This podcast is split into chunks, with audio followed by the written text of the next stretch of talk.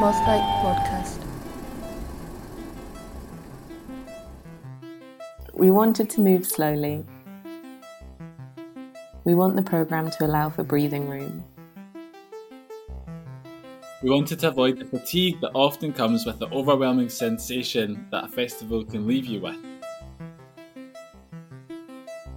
And so that gave birth, as it were, to the form and expanding the festival over the course of a year. We're asking you to take responsibility as an audience, to watch these works energetically, to, expend, your, energy, your energy, and to think of new ways to be with the screen. We recognise that this can be tiring, as these things often are.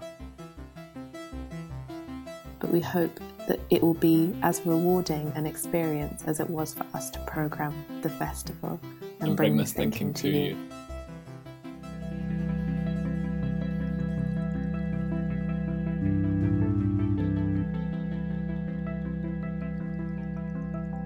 The piece you have just heard is from the artist, educator, and writer Adam Benmakhlouf and artist Taqi Taal, and it's their introduction to this year's Artists Moving Image Festival from Lux, Scotland, and the International Art Space Tramway, which is in Glasgow. The Artists Moving Image Festival was established in 2012 to provide a platform for the discussion and presentation of artists' moving image, showcasing forms of production and research alongside screenings and discursive events. This year, the festival has been co programmed by Taqi and Adam and includes a series of screenings and events scheduled to follow the lunar calendar across the rest of 2021. The title for this year's festival is Give Birth to Me Tomorrow. More on that later. Kitty Anderson has been director of Lux Scotland since 2019. She was previously curator at the Common Guild in Glasgow, where she commissioned and produced projects with a wide range of artists. In 2013, Kitty co curated the Scottish presentation for the Venice Biennale, with an exhibition by Duncan Campbell Corin Sworn, and Hayley Tompkins. Campbell's presentation went on to win the Turner Prize in 2014. And you can find out more about Lux Scotland and how they support artists on the links from our website. Before talking to Adam and Taqi about the festival, I asked Kitty about what Artists Moving Image looks like in Scotland in 2021. Into the Moth Light. We interviewed Marcus Jack from Trans Arts last year, um, maybe autumn last year, and we, we talked about his Dowser project and the work that he's doing to plot the history of artists moving image in Scotland. And we did have a really good chat about filmmakers and the spaces and, and works. But what does artists moving image in, in Scotland look like in, in 2021? You know, what, what what's the scene at the moment? Um, I think it's in great shape. Um, I think uh, the artist moving image scene is punching way above its weight. I think um, the the number of artists involved in major festivals and biennales and exhibitions, both across the UK and internationally, is quite incredible. Um, we're um, uh, perhaps not one of the best funded organisations or sectors, but actually, I think the artists making work with us and through other organisations are really making incredible work. And the pandemic has had um, definitely had an, uh, an, impact. It's taken its toll, but people are still making works. They're just sort of shifting the way that they're doing that.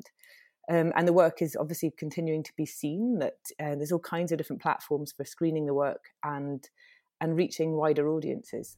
So I have seen a number of pandemic related works um, o- over the, the past year. Um, so, do, do you identify how um, artists have worked in, in, in, a different way and they've obviously found new ways to exhibit their work rather than traditionally meeting in a, in a gallery or a cinema to, to share yeah. what they've made?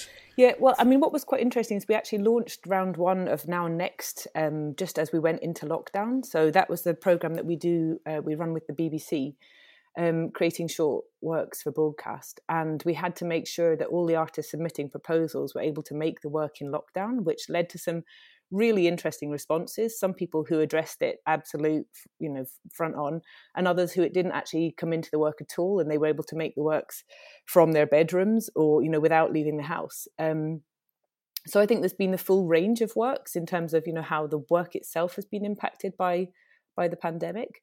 Um, and then yeah, when you go on to sort of bigger commissions like the Margaret Tait Award, um, obviously the the artist who received the award last year, Emilia Beatriz, um, who had planned to go to Puerto Rico as part of their um, production, hasn't been able to do that and has had to completely revise um, how that work um, is made and, and how it operates, but has managed to do that and create something brilliant. Um, I mean, it's still in production, but to to to do that. And then Andrew Black, who is the recipient of this year's award, then was in a totally different position and has has sort of basically proposed a work that they can make remotely. Um, so we've got sort of full spectrum of people uh, taking on small projects and finding different ways to make them, you know, with with limited resources, and then big projects and either having to tailor them to the new sort of latest restrictions or indeed to actually sort of have that at the center of the work and make sure it's something that is, is still possible. When it comes to screening the works um, i guess everybody is still trying every sort of possible option for how we can do that. And we started quite quickly trying to find a way of uh, just screening works through vimeo links. So in fact we weren't sort of hosting them on a platform or anything like that just making um, making them available to to people and then having organizing discussion events so that it was about kind of com- keeping a community going supporting the artists that were at the center of that and then sort of as the year has progressed we've worked with different festivals and tried all kinds of different platforms through them and then something that we've introduced this year is the online exhibitions that are part of our own website which is of course where amif um, is hosting the works and also our one artist one work program has now also moved to an online exhibition so that the works are available for a longer period um, and and and I guess you know more available to a wider group of people. That idea of maintaining a community over over a lockdown, I think, has been really important. In, in the in the podcast in the past, we've talked to various artists about that community of interest and the opportunity to have that interaction with your peers. So uh, you know, I think through some of the um, the online events, certainly last year, that's been successful. And tell me a bit about how you have supported artists working in Scotland over the pandemic. Well, I guess yeah. The first thing when we when we came up with the idea of the one artist, one work, it was really like how can we as quickly as possible start putting some money in the hands of the artists that we would like to be working with. So by asking them to do a talk um, and then trying to, well, we've now extended that to not just the the talk, but there's an online screening and a piece of writing that accompanies the work. So, so extending that that invitation. Um, and then screening works with festivals where possible. Then you know, the artists get the screening fees and things. So I guess it's been sort of uh, quite light touch to begin with, and then I guess we're just now finding a way to structure uh, that work that we've been doing to make it make sense into the long term. And I guess as we start to think about this becoming part of a sort of hybrid form of programming, whilst we have online events and hopefully in person events. When we talked to Ben Cook from, from Lux in, in London in the last episode, he talked about the Lux Critical Forums, and mm-hmm. I expect that there'll be a lot more people able to participate in, in the online Scottish version that, that, that, you're running now. Yeah, yeah, that's been that's been a real success actually because um, we relaunched the Glasgow Forum last year um, with the plan. One, the plan was that it was going to be in person at the CCA, and then obviously we took it online. We had such a great response to it, and then of course realised that it, there was no re- reason for it to be a Glasgow group. It could be an entirely Scotland-wide group. So that's uh, we introduced that at the beginning of this year, and it's been going really well. Um, and yeah, I think you know we're sort of half thinking: do we just carry on setting up different critical forums for different groups around the country, um, which just I guess creates some kind of um, sort of centre ground for them to meet, and um, and then allows them access to the collection as well, so they can view and discuss works there. I think you hadn't really been in post that long at the time of the of the first lockdown, and you've certainly overcome lots of challenges to keep Lux Scotland active and up and running uh, screening work, supporting artists. So, what what what's your sort of big uh, ambitions for the for the year ahead in terms of the direction of travel for Lux Scotland? Number one is is securing our uh, future financially, um, because uh, that's something we we've been on annual funding for the last five six years, um, and I think we really need to have longer term funding so that we can start planning. Um, I'll work with artists more, um, more yeah, more in the long term.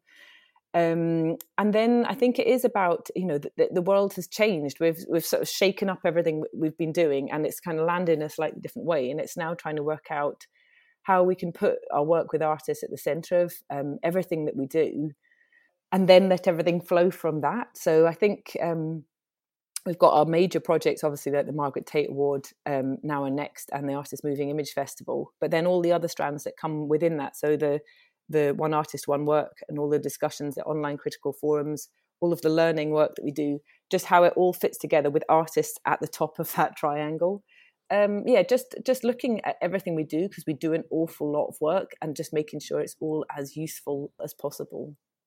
I know that there was um, talk and, and certainly plans to develop um, a collection for Scotland. Mm-hmm. So is is that collection started to, to, to build? Are the works that we can call our own? Uh, not yet, not yet. It's still very much uh, something that we want to do. Um, but you can imagine, yeah, the financial challenges are basically um, the, the, issue. We are hoping to start some work on um, looking more closely again at what, like, how we would actually make this happen. Uh, you know, how, how we would start accessing works um, into the collection. Um, but yeah, it's a, a, part of a big conversation, which I think um, at the moment has been put on a bit of a back burner whilst we just try and find the funding to to to kickstart those um, those conversations again. Into the Mothlight. Into the Mothlight podcast. The title "Give Birth to Me Tomorrow" is taken from um, a work by Kiri Jion called Born, Unborn, and Born Again, which is a film in the first program that, that launched the festival. It was a piece of work that we watched together at Cove Park and we were on a residency there for like a week in October of last year. Yeah, it was the first film that we watched together, like in that week that we were like doing the residency. From my side of it, I was like, yeah, you know, it'd been a long time in lockdown and had become yeah potentially like slightly fatigued with like online screenings and maybe had lost a little bit of faith or hope in moving image. I think this happens quite regularly for me is that like i become disillusioned. And then what is beautiful about that is that a work like Kiri Jion's will come along and you're just like your faith is like restored or my faith was restored and so the title is is taken from it's like one of the last lines in the film. And the work is like exploring exploring the english language and exploring this um, future perfect tense and sort of goes through the iteration. And i think the line goes like when i'm i will have been born tomorrow. No i will have been born when you give birth to me tomorrow and it was just, I think it was something that really struck when we were thinking about what we wanted this program to do, the ways in which we wanted it to like operate, and the kind of, I guess, maybe like the challenge that that kind of, that statement sort of invokes. And by turning it into this kind of like imperative of like give give birth to me tomorrow, I think it was sort of encapsulated what these works like were trying to do yeah the emotions that they were trying to like stir in an audience and it felt like a very like apt time to sort of like start thinking quite urgently about the futures or futures. What was it about the idea of curating the, the, the festival this year that, that, that initially appealed to you? It's a really well respected and renowned annual festival. I, I imagine you know you have the uh, rich pickings in terms of the, the, the Lux archive and, and, and any other direction you want to go in. So, what was it about this that you thought I would really like to get involved and put myself forward for this? How we came to be involved, I think we both had dealings with Lux um, over, I guess, the previous year before we became fully involved in the Arts Moving Image Festival as programmers. Yeah, we'd both been involved in some programming and I'd certainly got a lot out of the conversations man conversations that I'd managed to have around um, a program that I made called "Each Person Houses Parts of Others," and that was shown in Inverness and in Glasgow as part of Glasgow Film Theatre's Crossing the Line uh, strand of programming, and and then out of that I was really grateful to be invited by Lux to to program along with Taqi, and I think that was interesting. We've, we've talked about it as like this sort of like matchmaking, like because Taqi and I didn't know each other really, like we knew of each other, seen each other across the room a few times, um, maybe had been introduced, um, and then that really became the jumping off point for like months of like lockdown long calls and then eventually going on this residency in Cove. So it's really interesting that you asked before about what came first. Was it the work or this idea around the title? And and really my first instinct was to say it was a work, but actually I realised by the time we came to sit down together, we had such a long period to to build some kind of like collaboration and the response I think we had to the work was really coloured by like having these really high expectations of what we wanted from what was going to be included in this festival. Like it was really rigorous. Like I think in some ways that you know we kind of went from this long, long list to like a very tight shortlist of what we want to be in the festival. And I think it is. It comes from that kind of dual feeling of like sometimes feeling fatigued and like questioning like certain works or certain practices or, or trends of moving image, but at the same time finding these really beautiful shining moments of the possibility of what can be done with the form. I think I've got a really good idea of, as an artist filmmaker, what you can achieve being um, a residential like Cove Park and how that might impact your practice and maybe work that you produce at that location. But how did being uh, in a kind of residential setting inform your approach to the work that you chose without the the distractions of daily life and, and just the, the opportunity to purely focus on the tasks at hand? Yeah, I mean, I guess like being on a residency in this, like, in this year or this past, yeah, whatever, the moment that we're still currently in, for Adam and I working collaboratively, it just meant that we could spend time together in a shared space, like be bodies in a room, be present. So that kind of first and foremost was like a major kind of, yeah, I think the energy really changes. And also, um, it was kind of one of the first opportunities we had to watch some of these works on a projector and kind of in that kind of more what alludes to like a cinematic setting, which I guess is kind of ironic now because these are all existing online. But I think like ha- being able to see like the scale of these works and how how they physically take up space in in that kind of projected sense in a sonic sense as well. Really yeah it does make a difference in in in what you begin to see in the small details that like kind of like strike your heart or something.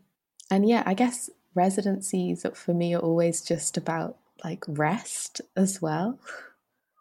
Like in in a very genuine way and i think especially this this time in october it was the first time that I had been alone in a room by myself, like for a very long time. And so it was a very like reflective time, also a bit of a like kind of scary time in that I'd forgotten how to how to handle myself and my thoughts. and it took like some adjusting but yeah, there's something. There was something about being in like the like stunning, like very cinematic landscape of Cove Park, and then turning like our focus inwards to these like, um yeah, to quite a range of films that we watched while we were there. What was the starting point for the program? Um, correct me if I'm wrong, but I don't think there's a, an open call for this festival. So you were starting with a, a, clean slate. So how how does a, a duo of programmers start to um, put themes and ideas down on paper and, and build around that? As much as it was a clean slate, the invitation was very much also that we could program around our interests and that it would be something that could be useful for us as artists and researchers that it, it would yeah that I yeah so it wasn't as clean as you might think. I think yeah the sense was that um yeah we can kind of bring all our own I guess like baggage um to it um and I think that's really kind of where we kind of both began and but it was a really interesting journey in that respect because I think we sensed and kind of like enunciating and kind of putting together some copy, I guess, um, around what we were doing at the very start. The, the initial idea was that we would program in parallel, that, that there was maybe ways that our interests, you know, reflected off one another at points. But um, I think we were initially really hesitant to try and like collapse one into the other in a way that felt like maybe like an enforced solidarity and like maybe like kind of effacing or like erasing just ways that we, were distinct um Taqi and I um but I think over the over the course of it it kind of became something a bit different I guess. It, it, it kind of became something that wasn't just kind of going to like be a vessel for things we were bringing to it but and I think it was actually in Cove that that initial proposal for how we would we would structure the festival and our, our own contributions to it it had already shifted by the time we noticed that we'd realised we were programmed together rather than in, in, parallel, and and we are just like, oh well, let's just run with this, and then that's that's the way it went since then. Um, so I guess that uh, that is the kind of like the arc of it, um, which was initially coming to it as two quite distinctive practitioners with some points of overlap in our work or, or what we were interested in pursuing, but really recognizing so much distinction, but then actually both kind of working on this yeah opportunity to program, suddenly it felt like we could work on it together without being yeah becoming the Wonder Twins. Yeah, I guess listening to you speak, Adam, I was just thinking about um, trust mostly, and I think that's something we did kind of like we moved from this basis of like conversation. I think we and when I think about like what I was looking at I couldn't tell you specifically. I don't think I don't think I had an agenda, and I think actually that was one of the things that we began with is that yeah the ways in which we were putting this program together wasn't to do that or wasn't to fit it around a theme. I think we had a lot of conversations about thematics and the frustrations in which when programs try and like create a cohesion across works. You know there are of course themes within this but i think that was not like the way it, we were quite adamant to not try and think about initially thinking about works around a certain moment. And then, yeah, I think this thing about trust in that I think we had conversations about as being two programmers who are distinct, who haven't worked together before. Yeah, I think I did say to Adam, I was like, I don't, I'm not going to veto like anything. And so it was like that there are works in there. I mean, I, yeah, there aren't actually works in there that I don't enjoy, but I think that as like as as a principle for working together felt like also really important. So you've obviously gained so much as part of this experience and at time of recording, we've got programs to look forward to in, in April and June. So a, a lot of the, the fun from an audience point of view is still to happen. But for people that listen to this podcast that are interested in the art of being a programmer, um, what would you recommend is is the starting point just to, to, to dip your toes in the water and start to select work and, and have it shown? Um, I was going to say that in the process of programming this, in a really nice way, um, so Emmy McCluskey um, and uh, Kimberly O'Neill, is that, yeah, Kimberly O'Neill and Emma Basio Khan were the programmers for the previous AMIF two hours. And kind of in the starting stages of first thinking about how to do this, um, they gave a talk on doing it themselves. And then in one point, I think it was Amy that just said something that really carried through for me, which was just trust that like if something like means enough to you and is like enough interest and like has enough charge like don't try and second guess it and be like okay but like as an audience gonna like this like i think yeah really just having some confidence in that and and i think that became a real like guiding light for me throughout which was and i guess that's what yeah means like if, if you're going to be invited as a programmer to like trust that your contribution and like the way that your mind magnetically attracts to some ideas or some organizings of works that that's valid and to like really indulge that and always like not to just like yeah, give yourself total free reign and, and not reflect. But I really felt like that was a really useful piece of advice for me, at least. Mm, that that is good advice, and I think we all know um, as as programmers and screeners, when you get that feeling in your gut when you're watching a work for the for the first time, you, you learn to again just go with that gut feeling. If if you feel it physically and it moves you that way, it's possibly going to be the kind of work that you will end up exhibiting somewhere. And what about you, Taqi? What, what's your advice to any um, potential programmers? I guess I was thinking about the scales of programming and that, like, yeah, if I think about it, I guess the first kind of like programming I did was when I was a student at university at art school in Aberdeen, and I began a collective, which was under my desires to basically have like a film crew. it didn't work out like that. What it did become was this kind of um, like a publishing collective, and we started um, zines and we ran like events and had like music nights and things. But that we had like five hundred pounds you know we went and got some funding like and at the moment that felt like really huge. And i guess i was just thinking about the opportunity that potentially like working online like gives is that it it uh, really opens up spaces. I guess that's one of maybe the things that you think about first when you think about programming is, is it needs a site it needs a location it needs to go somewhere. Like if i want to ask people to work with me if i want to show things yeah it can become a little bit more open in that you don't need to get that phone call from Lux Scotland to be like, hey, there are ways in which you could do it much more on your own. Yeah, I think that that would be my advice is that the scale of it can be what you make it. You don't need to wait for, for the cinema to be open again.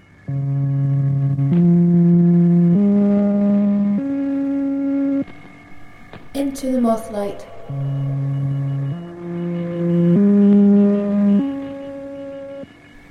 Into the Mothlight podcast.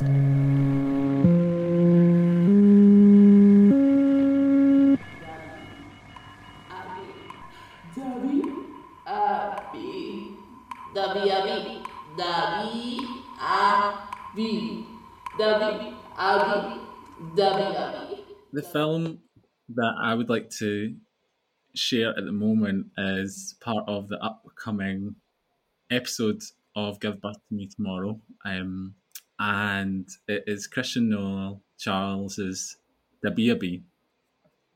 And this was a work that I was really struck by um, while I was writing a long essay about uh, Christian Charles's work.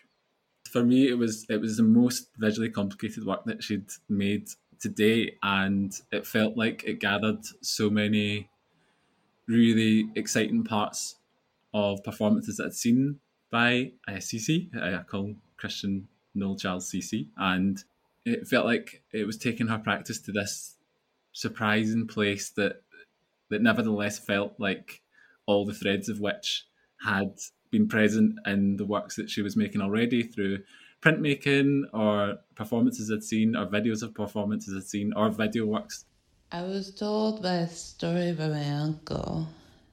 He was telling me what I was like as a child. He told me that he said one thing about my grandfather that was really interesting. He said to me, You always looked at the mirror. Yeah, I always have. But he said, When you were looking at the mirror when you were a baby, when you were a baby, you were crying. You were crying about something, I don't remember what it was. But instead of just sitting there, you looked yourself back in the mirror at the couch crying. In the first few minutes, there's this anecdote that Cece tells about being a young kid, and I think an uncle saying, it was always so strange because you would cry, but like when you cried, you would go over to the mirror and you'd look at yourself crying. It was as if you were like feeding off the energy of you seeing the tears and seeing yourself in hysterics. And then after that anecdote, the, the sound shifts and it's more deconstructed and you get almost like these samples of exclamations and vernacular and particular phrases that reoccur. And I think there's one that's and it's it's Cece saying like like girly girl girl girl girl and and then she says it like in this kind of repeated way and, and it becomes strange and it also like becomes really musical and mellifluous. Girly girl on this. It, it, it was all kind of located in this installation that was in Tramway, uh, the gallery in Glasgow of Nick Cave's work. And there's these like shining cut metal spinning shapes that, that there are just thousands of them, tens of thousands of them maybe. Um, and they're really carefully filmed and then collaged and overlaid with like some images, some parts of a, a, performance that CC did in response to the exhibition. But it really is a work in its own right. But it's such a nice way that it kind of like enfolds into this practice. There's just a lot of wisdom in it, and like I think it was starting to kind of just sense like, oh, like this is the next season of CC, and I'm like so glad to see it, you know, and yeah, and so I guess I just really wanted to include it and just shout about it. Hey, baby. Hello, baby. How you doing, baby? One of the works that particularly struck a chord was Stand Together, which is a documentary by the Newsreel Collective, and it was made in 1977. It's a documentary that documents a day of mass solidarity on a labour dispute at the photographic film processing plant at Grunwick. And it was a particularly um, important like moment of history because yeah it kind of like documents the end of like union movements and the the labor movement was about the right to join a union. I came through that work through a book by Lola Olufemi which is called feminism interrupted. Yeah it was something that i was reading like for my practice but that kind of moment thinking about like workers' rights and trade unions, like in the 1970s, isn't something that I would have naturally come across in my own practice. If you'd have asked me this a year ago, what my interests were, I wouldn't have pointed to that. It was something that felt really, really important in the way in which the like the film was made, in that it was made by a yeah a, a union, a collective of, of workers, and the material itself like looking back to the archive, it is kind of creating this very like it is a doc it's a documentary. It's creating this kind of like record of this day. It felt like it spoke to a lot of the ways in which filmmakers now are working working with the moving image and and ways of working, like ways of uni- unionizing, ways of like thinking about labor, the labor of filmmaking. So, what really struck me about the film was the I guess the immediacy of it, there's something very fascinating about the form of it. It's shot over one day, it is almost chronological in its approach to making the work. It kind of starts at like four in the morning and then you end in the afternoon. And there's something about the energy that it captures of that moment. And I think specifically in the case of Grunwick, which was an unsuccessful labour dispute, there's something about the way in which you don't you aren't privy to that history in this work. It's not a retrospective. You're not looking at it with hindsight. And so there's something like really poignant about it when you're viewing this piece of work.